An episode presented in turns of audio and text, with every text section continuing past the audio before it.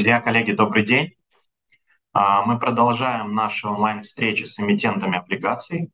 И сегодня у нас в гостях компания, которая только собирается выйти на рынок э, со своим дебютным выпуском. Это лизинговая компания МК Лизинг.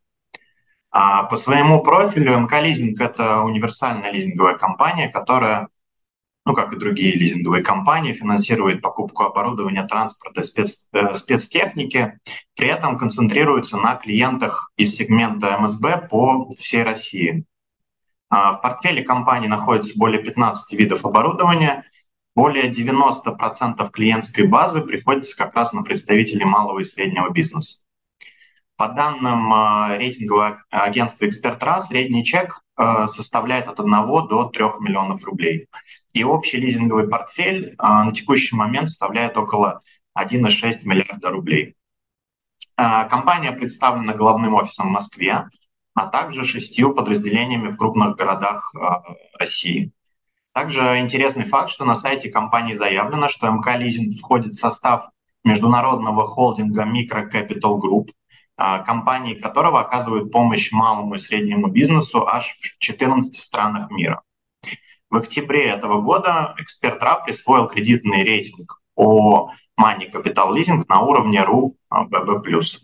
И сегодня у нас в гостях Ярослав Полищук, а, представитель Совета директоров МК Лизинг, Евгений Ваньков, генеральный директор ООО МК Лизинг, а, Наталья Демина, финансовый директор ООО МК Лизинг, и Олег Карпеев, который представляет Банк Синара. Уважаемые спикеры, прошу вас сделать небольшую презентацию по традиции, после чего мы перейдем к секции вопросов-ответов. А, участников вебинара, как всегда, прошу задавать вопросы в чате. Самые интересные из них мы обязательно озвучим в ходе нашего эфира.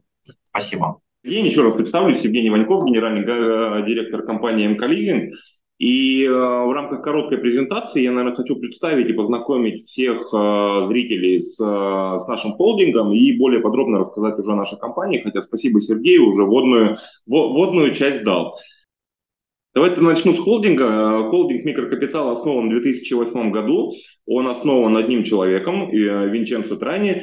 И, как уже сказал Сергей, представлен в 14 странах. Направления основные э, нашего холдинга – это финансирование клиентов микро, малого и среднего бизнеса. Эти направления финансирования разделены, наверное, уже на текущий момент времени на три основных, э, три основных вектора.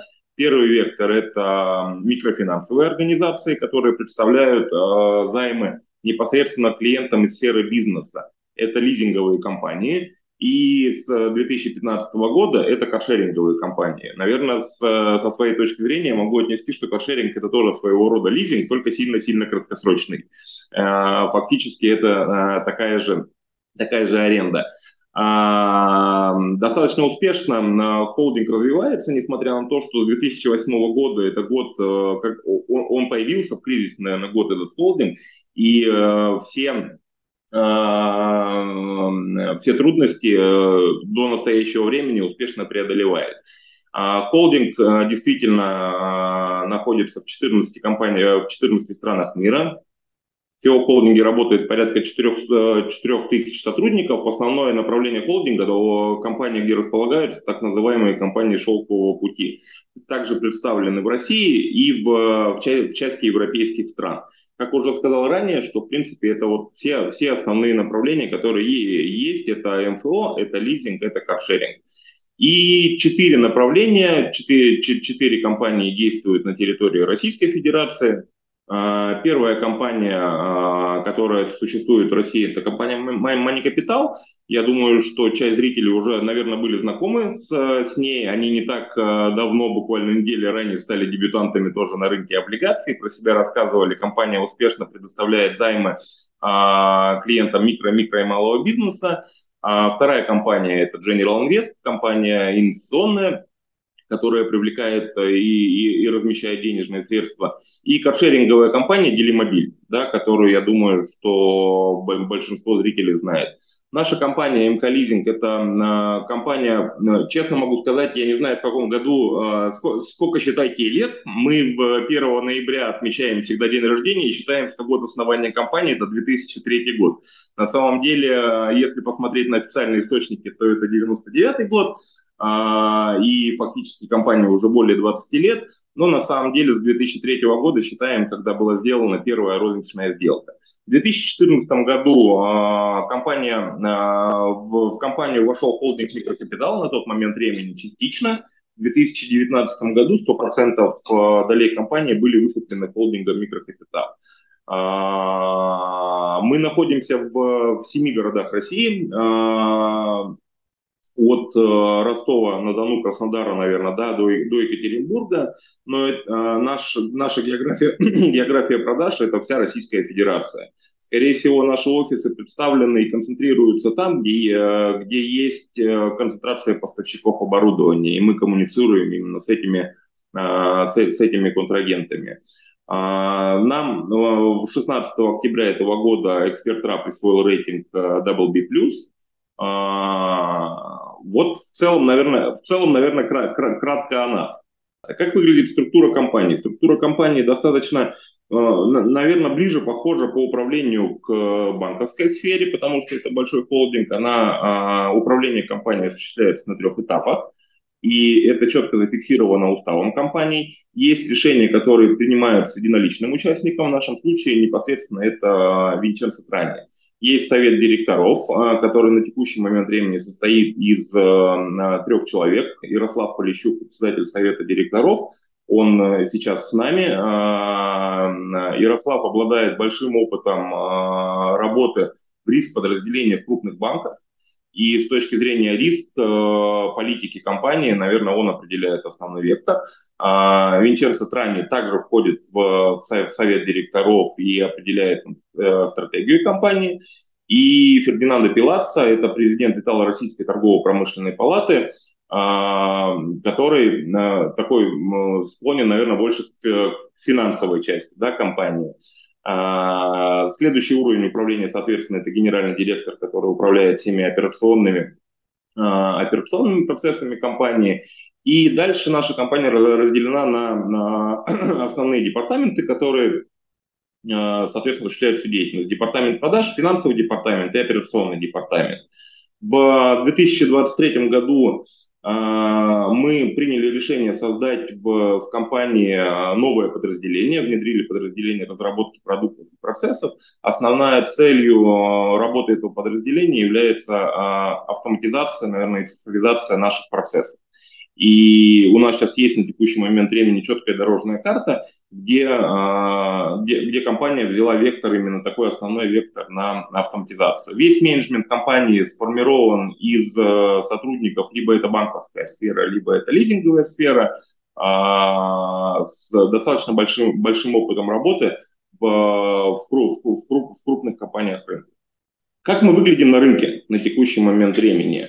Я, я сконцентрирую, наверное, внимание всех э, с точки зрения универсальная лизинговая компания или не универсальная лизинговая компания. А, мы сконцентрированы и ориентированы на работу в сегменте оборудования. И 90% нашего портфеля приходится именно на сегмент оборудования. Оставшиеся 10%, 10% приходится на режим на автотранспорт и спецтехнику. А, работаем мы исключительно с клиентами микро и малого бизнеса. Если говорить по 209 ФЗ, а, где, по сегментации 209 ФЗ, то 80% клиентов а, нашей компании сформировано выручки до 120 миллионов рублей. Мы продаем порядка, э, Сергей сказал, 15 видов оборудования, на самом деле, наверное, чуть-чуть побольше, порядка 20 видов оборудования, в, в среднем чеке порядка полутора миллионов рублей. Мы готовы э, работать с чеком от 300 тысяч рублей, и в нашем портфеле, активном портфеле, порядка тысячи поставщиков по всей России. С кем, э, с кем, с кем на текущий момент времени мы, мы сотрудничаем. Наш профиль клиента, основной, э, основной профиль клиента, это такой сегмент мелкого предпринимателя, который, наверное, в большей части работает условно там сам на себя, у него есть какой-то актив, он что-то производит, что-то куда-то куда продает. Если говорить о структуре нашего э, лизингового портфеля, то опять же, как сказал раньше, порядка 85% это клиенты выручки до 120 миллионов рублей. А, дальше идет порядка 10%, это уже ближе там, к малому и среднему бизнесу а, с выручкой до 300 миллионов рублей.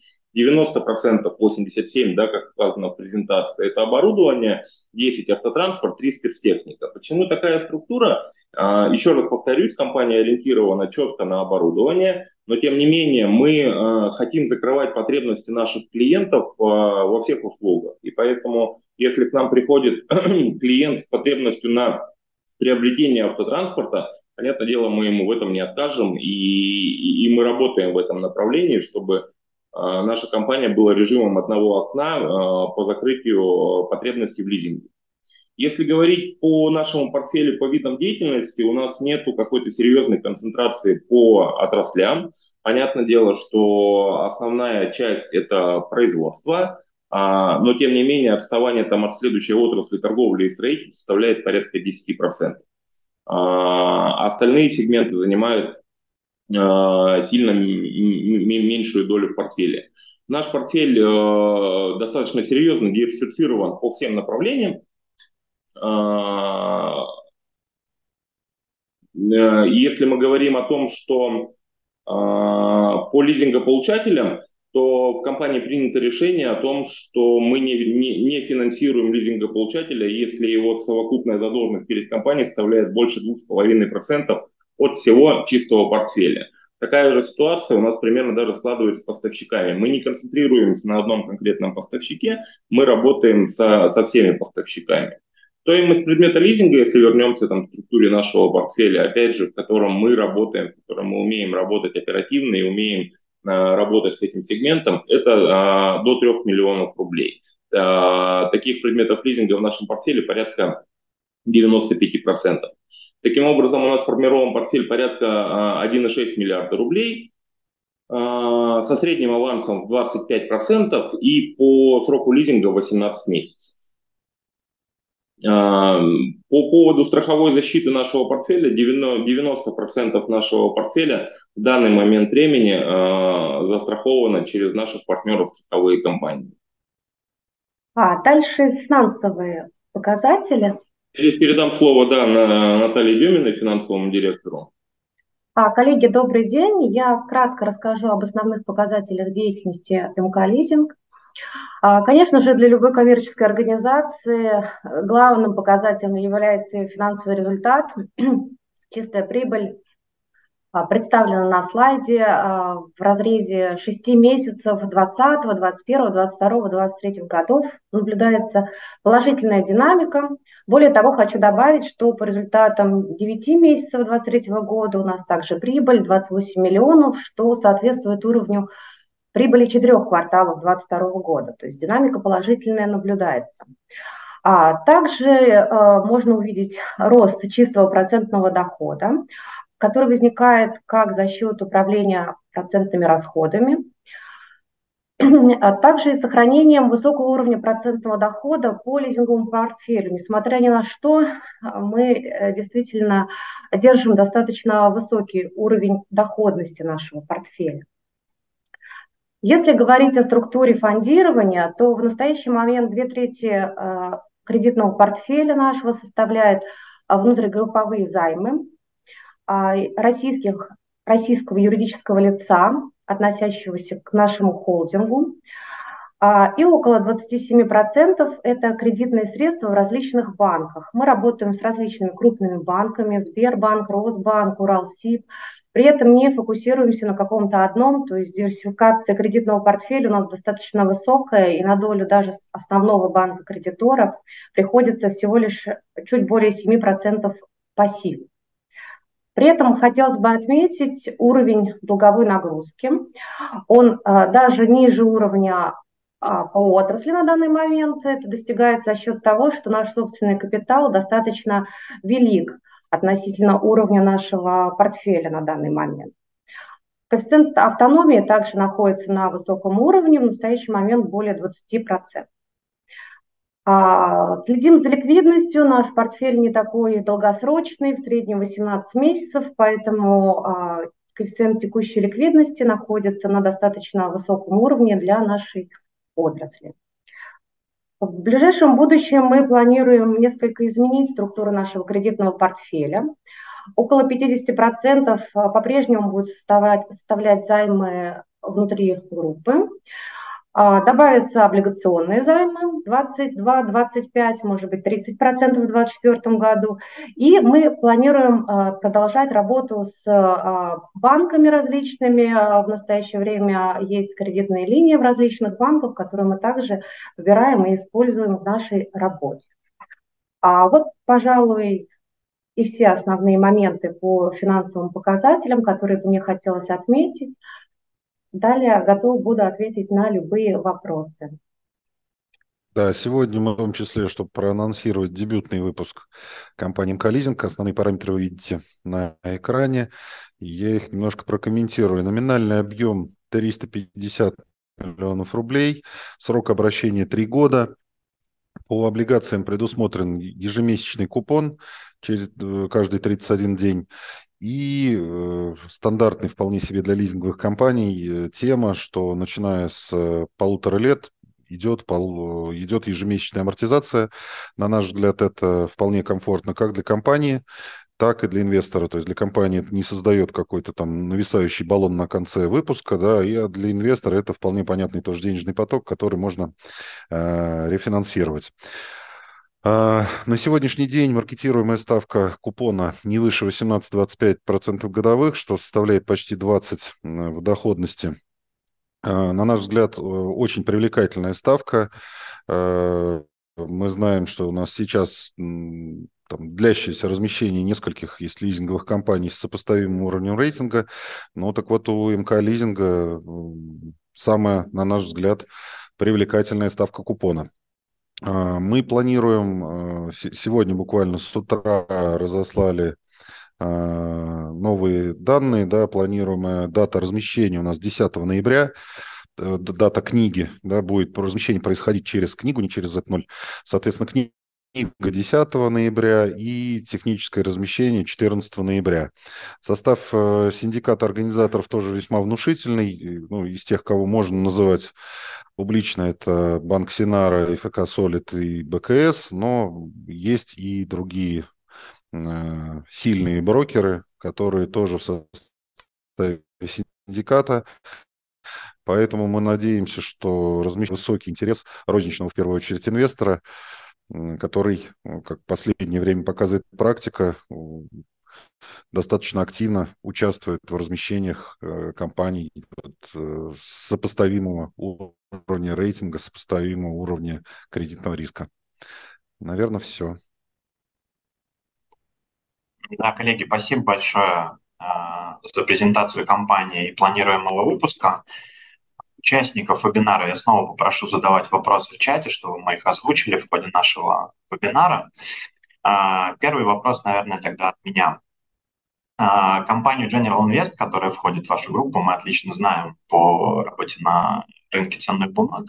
Вот недавно я с коллегами из этой компании тоже встретился на одной из конференций а, и хотел бы задать вам тот же самый вопрос, который первым я задал им.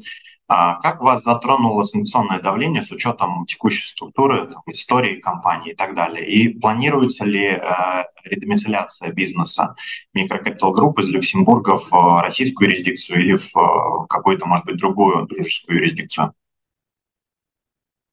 Давайте, коллеги, добрый день, Плещук Ярослав, председатель совета директоров э, лизинговой компании микролизинг. Я просто про, себя расскажу сначала 15 лет это банковской сферы риск-менеджмента а в российской юрисдикции. В текущий момент я являюсь председателем совета директоров всех лизинговых компаний группы.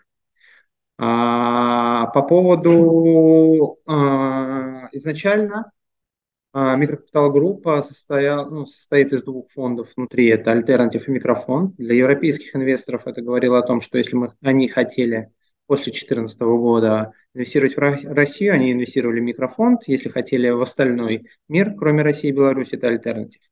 Но принадлежали они единственному юридическому лицу микрокапитал. А, естественно, санкционное давление, в общем, ограничения, которые были введены санкциями, они влияют на все. В основном, конечно, это на денежные потоки, переводы и возможность инвестирования. Поэтому в начале 2023 года а по факту права требования от микрофонда были переданы микрокапитал Руси. Микрокапитал Руси – эта компания находится в российской юрисдикции, И фактически сейчас идет процесс передачи самого equity, микрокапитал лизинг со стороны микрофонда в, в российскую юрисдикцию. Дополнительно хочу сказать, что Винченцо Трани, он еще и гражданин Российской Федерации. У него, он полноценный гражданин Российской Федерации, поэтому а, какие-то внутрироссийские а, политическо-санкционные риски на нем не висят. Да, мы не уходим а, как группа из бизнеса, мы разделили наш а, по факту фонд а, юридический и часть микрокапитала Руси принадлежит уже там в текущий момент венгерской структуре, да, то есть есть у нас глобальный бренд, есть э, какие-то взаимоотношения, но, естественно, санкционный момент э, повлиял на то, что мы разделили э, частично Европу и альтернатив от России и Беларуси. О чем это говорит? О том, что да, это отдельный контур, да, управляется одним лицом, принадлежит одному лицу, да, это Винченцо Трани обладает гражданствами как Российской Федерации, так и Италии. А, он сохраняет э, все возможности связи, там, поддерживать на приемлемом уровне взаимоотношений между Россией и Италией, так как в том числе курирует торгово-промышленные палаты России и Италии. А, бизнес в России, основной наш флагман, наверное, это Делимобиль, не собирается ни продаваться, ни как бы куда-то там двигаться с точки зрения из России, ну, продолжает развиваться. Мы даже там от ну так вот вкратце, от э, Делимобиля открыли сейчас э, представительство в Китае полноценное для того, чтобы обновлять парк. Это говорит о том, что глобальный бизнес существует и будет существовать и развиваться. Поэтому, да, юридически мы переводим все это в Россию, но для того, чтобы просто сохранить без всяких э, трудностей нормальное развитие бизнеса. И мы верим в Россию. Наверное, глобально все вот так. Спасибо большое, Ярослав. А, второй вопрос у меня связан а, больше с лизинговой отраслью. По доступным нам публичным данным, за первое полугодие, год к году, а, лизинг вырос до полутора триллионов рублей объем лизинга в России, показав почти двукратный рост. А, как ваша компания выглядит на фоне вот этого роста и вообще каковы его драйверы? Потому что понятно, что мы сравниваем с первым полугодием 2022 года, на который пришелся, на которое пришелся пик э, геополитического кризиса, и там, за, этот, за этот год очень сильно подорожала сама техника, э, оборудование на фоне роста инфляции, и даже образовался дефицит предметов лизинга. Есть ли еще какие-то причины, кроме очевидных, что сейчас происходит э, в лизинговой отрасли и как вы выглядите на фоне общей динамики? Да, Сергей, спасибо большое за вопрос. Сейчас постараюсь на него ответить. Я хотел бы на самом деле очень четко разделить э, сферу лизинга, э, потому что я, большинство компаний, подавляющее количество, ориентированы все же на э, лизинг автотранспорта и спецтехники. И а лизинг оборудования – это немножечко такая в рамках одной сферы, но немножечко другое направление. Если говорить про открытые источники, там экспертра, которые вы затронули, я бы, наверное, глубину а, сравнения затронул все же больше трехлетнюю, да, и посмотрел бы еще на 21 год, на тоже первое полугодие. И если мы сравним эту динамику, то мы увидим, что количество фактических сделок, которые заключены на лизинговом рынке, 2021 и в 2023 году они сопоставимы по, по объемам. При этом, при всем, э, мы видим, что средний чек увеличился, ну, не вдвое, конечно же, но ну, близко к этому. И э, перекладывая это все на автотранспорт, мы видим, что там техника увеличилась. В сегменте оборудования картинка, наверное, складывается немножечко другая. Э, если в 2021 году у меня клиент покупал, не знаю, э, дизель-генератор э, какого-то европейского производства, да, он стоил миллион рублей условно. В 2022 году этого дизель-генератора европейского производства не стало совсем. При этом китайский дизель-генератор начал стоить миллион рублей. Средний чек в сегменте оборудования, он э, не вырос, а он фактически остался тем же. Изменился поставщик оборудования с э, европейского на, на ази азиатский рынок. И поэтому мы наверное, по количеству сделок, да, на что мы ориентируемся, мы находимся в том же самом тренде но за счет того, что мы не ощутили на себе а, какого-то жесткого роста да, стоимости предметов лизинга, соответственно, мы остались в том же самом среднем чеке, в котором там и были в 2021 году. И поэтому пока, показывать двукратный рост там, относительно 2021 года, ну, наверное, это немножечко не, не, не наш тренд да, в, именно в этом направлении.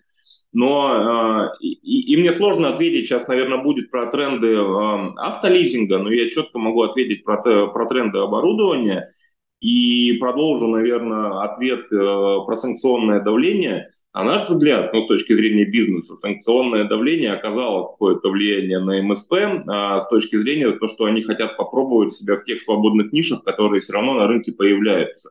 Мы это, мы, мы это видим, мы это чувствуем. Второе направление, которое там положительный тренд и, и э, наверное, драйвер роста для нас это будет в ближайшее время, то, что в 2022 году принято решение а, о том, что госкомпании должны отдавать до 25% своих госзакупок предприятиям малого и среднего бизнеса. А в 2022 году таких сделок заключено на 7 триллионов рублей. И в нашем портфеле уже есть клиенты, их на самом деле немало, которые приходят и покупают оборудование для исполнения какого-то госзаказа. Да, это какие-то простейшие вещи, это пошив какой-то одежды, это еще что-то. И я считаю, что это ну, э, э, будет, будет драйвить малый и средний бизнес еще какое-то количество лет. А, с точки зрения там, э, что, что, что мешает, наверное, да, в, в сегменте лизинга оборудования, понятное дело, что сейчас, наверное, всех а, немножечко напрягает стоимость ресурсов, да, привлечение денежных средств. И это может компенсироваться на самом деле, потому что, опять же, мы в, в, в лизинге автотранспорта видим достаточно большое количество а, программ субсидирования а, тех, тех либо иных. Но, к сожалению, такого ассортимента и поддержки малого и среднего бизнеса в лизинге оборудования да, на, на, на текущий момент времени, наверное, нет. Если э, эти программы субсидирования появятся, да, их э, на, на различных уровнях, да, на э, фондах поддержки, либо еще на каких-то уровнях, это окажет там существенное влияние и, и на нас, как на лизинговую компанию, и на, и на развитие в целом малого и среднего бизнеса. Да, Евгений, спасибо большое. Ну, то, что я в приветственном слове говорил по поводу универсальности МК-лизинга, это официальная информация. Да, вот в сегменте оборудования, о котором вы говорите, кого вы видите э, конкурентами? То есть Акра, рейтинговое агентство Акра ожидает э, рост конкуренции вообще в лизинговой отрасли в ближайшие годы. А, кого вы считаете своими конкурентами, а с кем, возможно, не готовы конкурировать? И, соответственно, в чем ваши основные конкурентные преимущества? Ну, эм, по поводу вопроса Акры, да, наверное, я, я 17 лет в бизнесе, и мы все ожидаем 17 лет увеличения конкуренции в ближайшие годы. Это, наверное, нормальное явление. Понятное дело, что наша компания не будет э, конкурировать, наверное, с околобанковскими э, лизинговыми компаниями, и мы себя э, не пытаемся с ними сопоставлять. При этом, наверное, даже на текущий момент времени не конкурентами, а драйверами да, вот этого направления мы считаем те компании, которые работают в нашем сегменте и в нашем чеке. И именно в сегменте оборудования. Таких компаний на рынке на текущий момент времени, наверное, можно пересчитать на пальцах одной руки. А, и а, если в они нам, наверное, не конкуренты, они нам помощники, надеюсь, и мы им тоже, в том плане, что если еще в 2020 году мы приходили к поставщику либо к лизингополучателю и рассказывали о том, что он кроме машины в лизинг может взять еще и условно там кофемашину, да, и у него это вызывало, вызывало удивление – то вот появление вот этих вот игроков лизинговых компаний, которые ведут бизнес в нашем направлении, оно, а, а, как сказать, продвигает наш продукт в целом, а, в целом по, по рынку. И на, наше преимущество первое на самом деле то, что холдинг весь и наша компания в частности сконцентрирована именно на этом сегменте, потому что отношение к, к малому бизнесу, оно бывает разное, да, в зависимости там, от ситуации. Вот закупают, то помогают, то еще что-то. Здесь целенаправленная модель, э, то, что она работает с такими клиентами, и мы умеем с ними работать, умеем работать с ними достаточно оперативно. и давать им те решения, которые необходимы этому бизнесу. Да, спасибо. А можете прокомментировать, какая у вас сейчас доля на рынке? Как она менялась в последнее время? А, мы еще заметили при подготовке к вебинару, что а, вы исчезли из рэнкингов и как раз эксперта после а, первого полугодия 2022 года. Тогда вы занимали 52-ю строчку по объемам нового бизнеса и 95 место по общему объему портфеля. Можете прокомментировать, может, планы по росту доли, какими темпами вы видите этот рост? Смотрите, наверное, не исчезновение нашего, наше из эксперт в первую очередь, а, наверное, там появление наше в 2021 году было более там неожиданным. Мы решили в тот момент времени найти себя в рынке, скажем так, да, и а, подали данные в, в эксперт и получили те данные, о которых вы, в принципе, сейчас говорите. А, мы исключились оттуда, потому что а, опять же, очень сложно сравниваться там со, со всем, со всем рынком, наша доля на тот момент времени составляла по количеству договоров, а, она составляла где-то порядка, мы, мы входили в топ-5 компаний, но при этом по новому бизнесу за счет нашего мелкого чека мы всегда были сильно-сильно ниже по, а, по строчкам. И мы не подавались туда данные в 2022 году, потому что мы понимаем, что мы плюс-минус находимся где-то все время в том, в, том, в том же самом сегменте.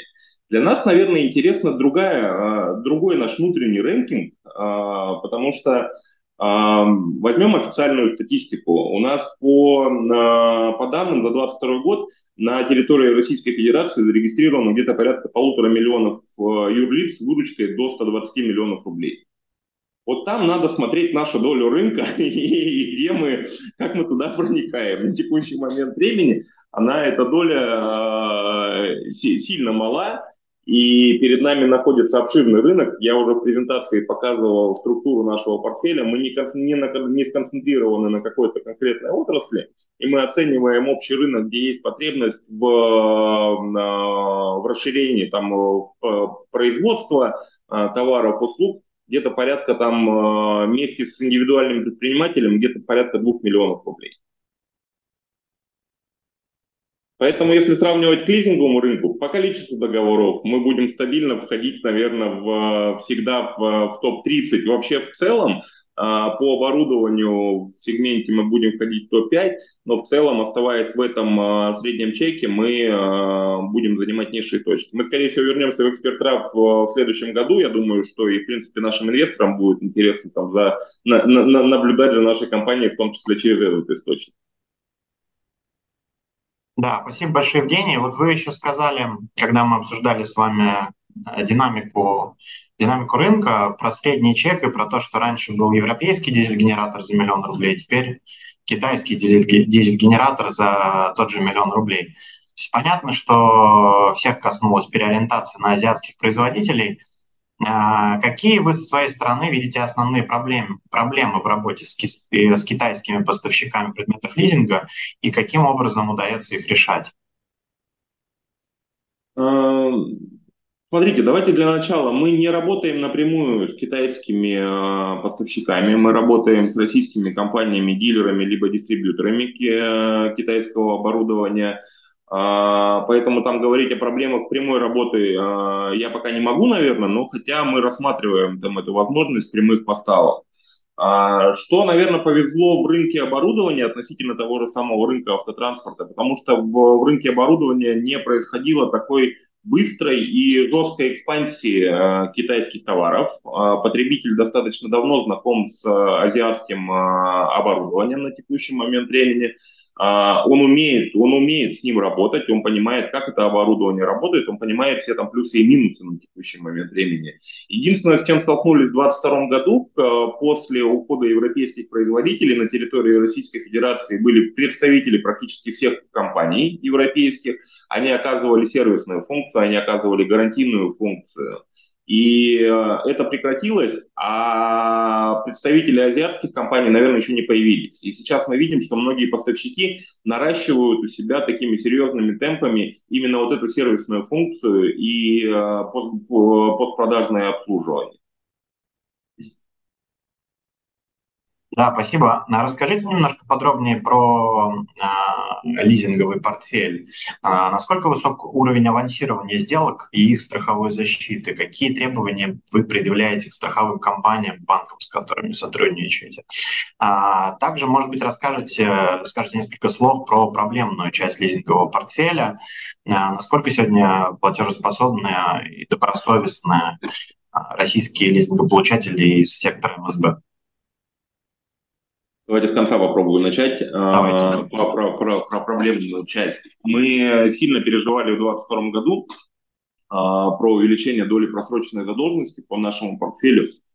Но на самом деле а, наши ожидания, а, к счастью, не оправдались, потому что сейчас доля просроченной задолженности на текущий момент времени и в эксперт это отмечено больше 90 дней составляет порядка 2%. И как раз э, тот момент, что мы работаем с мелким чеком, э, с мелким клиентом, клиентом микро-малого бизнеса, для него наш предмет лизинга – это актив, который несет ему деньги. И он в последнюю очередь будет избавляться от этого актива. И я считаю, что нам это сильно помогло, и мы, мы не показали э, серьезный рост да, доли, доли просроченной задолженности, если мы говорим начало 2022 года и конец 2022 года. Э, мы увидели некий скачок незначительный в, прошлом году в период с, с марта по июнь, и после июня фактически мы уже зафиксировали, сейчас уже начинаем э, снижать э, долю, долю просроченной задолженности. А, если говорить, опять же, про уровень авансирования, это, наверное, в том числе, э, возвращаясь, почему незначительная доля дебиторской задолженности, уровень аванса у нас на начало года составлял 27%. Мы даже э, в этом году умышленно пошли по бизнес-плану на то, чтобы этот аванс пытаться снижать э, чуть-чуть повыше, потому что не увидели там корреляции с риском сильно, сильно большой на текущий момент времени смогли снизить до 25% эту э, долю, долю авансирования в продажах. Но э, тут не то, что мы даже иногда э, мы, мы можем и готовы давать аванс меньше, клиент не всегда готов вносить аванс меньше, ему интересно внести те денежные средства свободные, которые у него есть. Портфель застрахован на текущий момент времени на более 90%, а у нас сейчас нету каких-то жестких требований, наверное, к страховым компаниям. У нас эти отношения, взаимоотношения с страховыми компаниями складывались достаточно долгий период времени. Сейчас они, наверное, около идеальных. Да, и у нас есть несколько, не, не, не, несколько партнеров, с которыми мы работаем, и на, нас все устраивает. Что, наверное, там, возвращаясь к вашему вопросу, не скажешь про банки. А, мы очень долго и упорно доказывали банкам нашу модель, почему эта модель может существовать. И если вернемся там в 2021 год, когда э, рынок автолизинга э, тоже рос значительно, рассказать им про модель оборудования в малом бизнесе было очень-очень-очень сложно.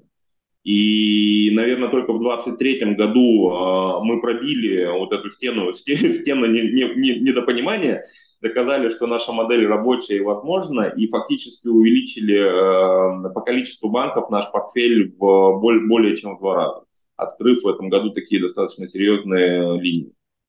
Да, спасибо, Евгений. А, теперь хотел бы задать пару вопросов по финансовым показателям вашей компании. А, во-первых, обратили внимание, что ваша организация не, раскрывает отчетность по МСФО. А, с чем это связано и планируется ли такое раскрытия информации в будущем. И, соответственно, судить о ваших э, финансовых результатах можно только по РСБУ за э, прошлый год. Э, там обращает на себя внимание незначительный рост выручки с 425 до 470 миллионов рублей, и при этом виден выход из убыточности. То есть чистая прибыль по итогам 2022 года зафиксирована на уровне почти 28 миллионов рублей против 18 миллионов убытков годом ранее. А, с чем связаны такие показатели? Что такое прочие расходы из отчетности? Их рост год к году более чем удвоился с 43 до 94 миллионов рублей. Можете прокомментировать там, перспективы по МСФО и вот такие а, результаты по РСБУ за 2022 год? А, наша компания довольно давно существует на рынке. В какой-то момент отчетность по МСФО составлялась, в какой-то момент перестала. В настоящий момент э, все мы, все лизинговые компании, вставляют свою отчетность на основании ФСБУ-25. Это новый стандарт, э, который, собственно, повторяет, можно сказать, стандарт а международный 16 аренда. То есть выручка теперь признается практически в соответствии с международным стандартом. А резервы теперь начисляются в соответствии с IFRS 9, то есть тоже с международными стандартами. То есть наша отчетность в настоящий момент, как практически у любой лизинговой компании, по российским стандартам очень близка к международным стандартам. А каких-то пользователей, а, требований, например, у банков по составлению международных а, международных стандартов нет, им достаточно нашей российской отчетности. Если дальше мы будем двигаться в сторону облигационного рынка, увеличивать сумму, размер наших облигационных займов, у нас возникнет необходимость составлять МСФО отчетность, то никаких сложностей, проблем я здесь совершенно не вижу. Минимальная разница, конечно, это можно делать, это мы будем делать. Если перейти к нашим а, финансовым показателям, то действительно э, уже показывали на слайдах, что у нас происходит а, небольшой, небольшими темпами рост а, выручки, рост чистой прибыли. По результатам трети, трех кварталов 2023 года нам удалось получить финансовый результат как за весь 2022 год. А, надеемся, лизинг-сезонный бизнес, ждем отгрузок а, в ноябре-декабре, а, ожидаем, что валюта баланса, активы и прибыль по результатам 2023 года также увеличится. А если говорить про другие показатели, например, про прочие расходы, о которых вы спросили в отчетности за 2022 год, а, действительно, а, такой рост был вызван применением стандарта, опять же, ФСБУ-25, то есть резервированием. Теперь мы были вынуждены пересмотреть нашу политику по резервированию, резервировать не только совсем безнадежную дебиторскую задолженность, как делали ранее, а и вполне себе благонадежную, а, резервировать э, чистую инвестицию в лизинг и так далее, и так далее. Соответственно, наша компания пошла по консервативному пути, и в 2022 году мы э, досоздали достаточно а, большой резерв по нашему портфелю, который в отчетности как раз нашел место в прочих расходах. Я ответила. Спасибо, Наталья. А, расскажите также, пожалуйста, то есть в презентации было об этом кратко. Расскажите о структуре вашего долга и в целом о вашей политике фондирования. То есть а, а, в основном это, насколько я понял, банковские кредиты. И вообще, насколько диверсифицирована ваша пассивная база? Насколько велика зависимость от кредиторов?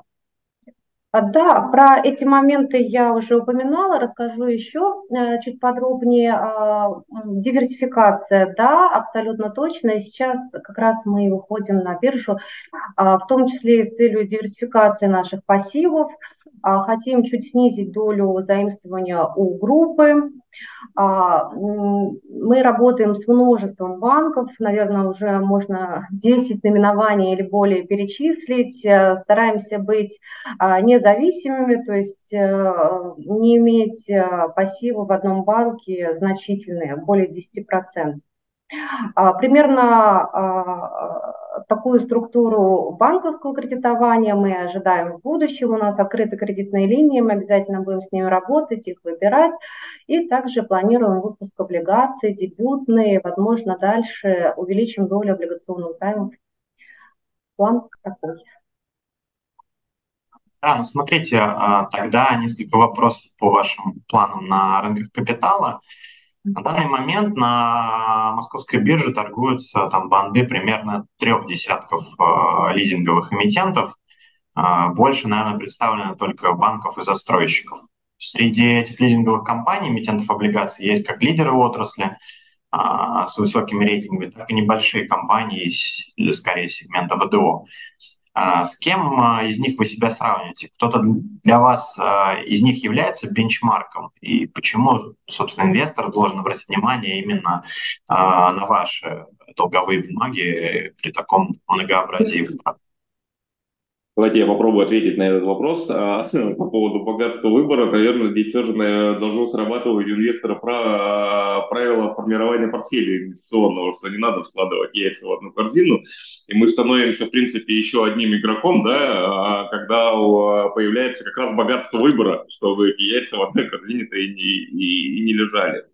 Опять же, если говорить о бенчмарке с кем мы себя сравниваем, я повторюсь, это опять же те компании, которые работают в, в нашем сегменте и по оборудованию, и по клиентам малого бизнеса, они тоже сейчас на текущий момент времени представлены на, на, на, на облигационном рынке.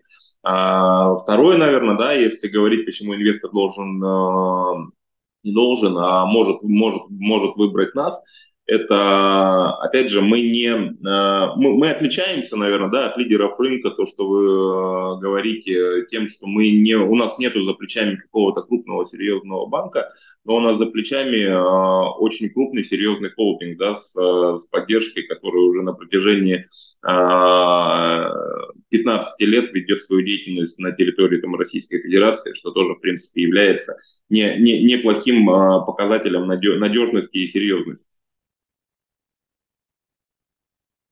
Да, спасибо. А, немножко подробнее, может быть, про облигации. Олег уже озвучил основные параметры. А, коллеги, ну, наверное, нужно назвать еще а, цели дебютного выпуска, да, какие у вас дальнейшие планы по работе на облигационным рынкам и, возможно, с учетом нового бума IPO рассматриваете ли вы возможность в рамках группы первичного размещения акций? Как вы видите свои планы в целом? Средний и долгосрочный по работе на рынке капитала. Давайте опять с конца начну про IPO. Давайте, да. Э, у нас это не стоит в нашем туду-листе да, на ближайшие два квартала, это точно. Но мы э, сто процентов будем изучать эту возможность с учетом того, что видели да, последний э, выход Хендерсон, по-моему, достаточно успешный не, не, не, не так давно.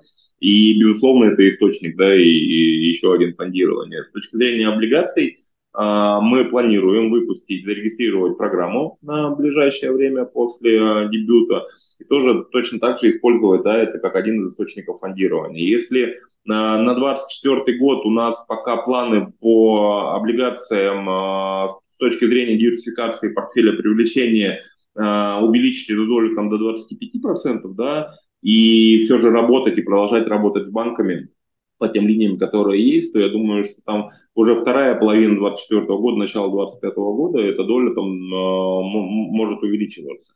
И э, наша цель основная сейчас э, по выпуску облигаций это финансирование нового, нового, бизнеса, тем более сейчас мы видим четвертый квартал, четвертый квартал это золотое время для, для, для лизинга. Да, спасибо большое. А, предлагаю перейти к вопросам из чата, которые задавали наши участники. Вот, например, есть вопрос по э, сути лизинга. Да? Если аванс около 25%, покроет ли это потери в случае изъятия залога и продажи его на рынке? На рынке. Кажется, что оборудование, и тем более БУ оборудование, не очень ликвидный товар. То есть какова вот с, с точки зрения специфики э, какие специфичные риски есть именно в лизинге оборудования? Я пообобщил немножко.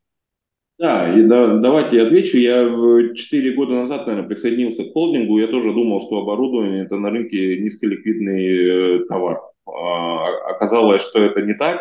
А, оборудование имеет а, неплохой вторичный рынок на текущий момент времени. А по поводу покрытия в 25%, я считаю, что он достаточно даже, ну еще раз повторюсь, по нашему бизнес-плану мы готовы снижаться покрывает ли при продаже? Покрывает по одной простой причине, потому что а, средний срок выхода на просрочку по оборудованию составляет где-то примерно там 8 а, месяцев, когда клиент может выйти на просрочку, от 8 месяцев до года. Соответственно, он уже внес какую-то там часть платежей, и, наверное, основная сложность в, в оборудовании, да, с которой мы сталкиваемся, ну, слава богу, не очень часто, в отличие от машин, а, а кофемашину очень сложно приделать, да, маяк и посмотреть, где она находится. И поэтому его, его надо найти, это оборудование. Но мы удивлены, да, что, в принципе, боль, большая часть клиентов сейчас, если сталкиваются с трудностями, то оно самостоятельно приходит э, в компанию и готово это оборудование там условно отдавать и э, доставить на, на наш склад, если такая необходимость возникает. Но мы стараемся там даже до этого не доводить. Если мы видим сложности, то мы достаточно лояльны в том, чтобы э, какие-то части сделок, может быть, реструктурировать, либо там договариваться о том, что продажа идет и от лизингополучателя как видео долг. А также вопрос из чата. Какова просрочка 180 плюс дней от портфеля? Наталья. А менее 1% на данный момент от активного портфеля. Спасибо. А, по поводу заимствований вопрос. А, каков объем портфеля привлечения заимствований по плавающей фиксированной ставке? Какова зависимость от уровня ключевой ставки? Давайте я сейчас, Надаш, прокомментирую, да, тебе про цифры скажу. Еще раз про заимствование. А, сейчас на текущий момент времени а, заимствование, большая часть идет от э, холдинга. И по этим условиям, а, по условиям заимствований, у нас ставка не привязана к ключевой. У нас есть э, ежегодное лонгирование договоров, которые могут быть пересмотрены в части ставок. Поэтому тут у нас привязки ключевой нет. По банкам, если мы говорим, то у нас где-то порядка 50% а, банковского фондирования привязаны к ключевой ставке, где-то порядка 50% а, зафиксированы в фиксированной ставке. При этом сейчас банки дают нам возможность при использовании тех остатков линий, которые у нас есть, выбирать между ключевой ставкой и фиксированной по каждому отдельному траншу. И, и, мы, и мы можем управлять, соответственно, вот этими всеми э, э, ставками заимствования. Угу. Ну и так, э, вопрос по этой же теме. Как, какая средневзвешенная величина ставки привлечения по портфелю заимствований и какой уровень показателей по внешнему привлечению? В цифрах можете случить? Да, далее. А ставка привлечения сейчас около 17,5%. А ставка по портфелю у нас а, колеблется более 25, 27, 28. Смотрим как в сторону сохранения ставки, так и в сторону увеличения. А, различные сценарии сейчас проигрываем, чтобы понять, куда нам лучше двигаться и как будет наиболее целесообразно поступить но достаточно высокие всегда. Угу. Ну и вот вопрос интересный по поводу раз, пересечения ваших бизнесов. А, участник вебинара задает вопрос, насколько оно существенно а, между клиентской базой МФО и лизингом. Часто ли предприниматели берут займ в родственной МФО для оплаты аванса? А, ни разу не брали наши клиенты займ в МФО. У нас нет э, пересечений с, э, с МФО по клиентской базе э, совсем. Это абсолютно единичные случаи по одной простой причине, потому что все же мы и э, портретом клиента немножечко разделены uh-huh. в этой и нету смысла брать займ в МФО, чтобы э, принести нам авансом, по большому счету мы можем давать нулевой аванс. Да? Таким, таким клиентам с точки зрения холдинга, наверное, это одно и то же. И э, были переговоры пару, пару лет назад, наверное, на эту тему, но мы от этого отказались. Угу. Понятно.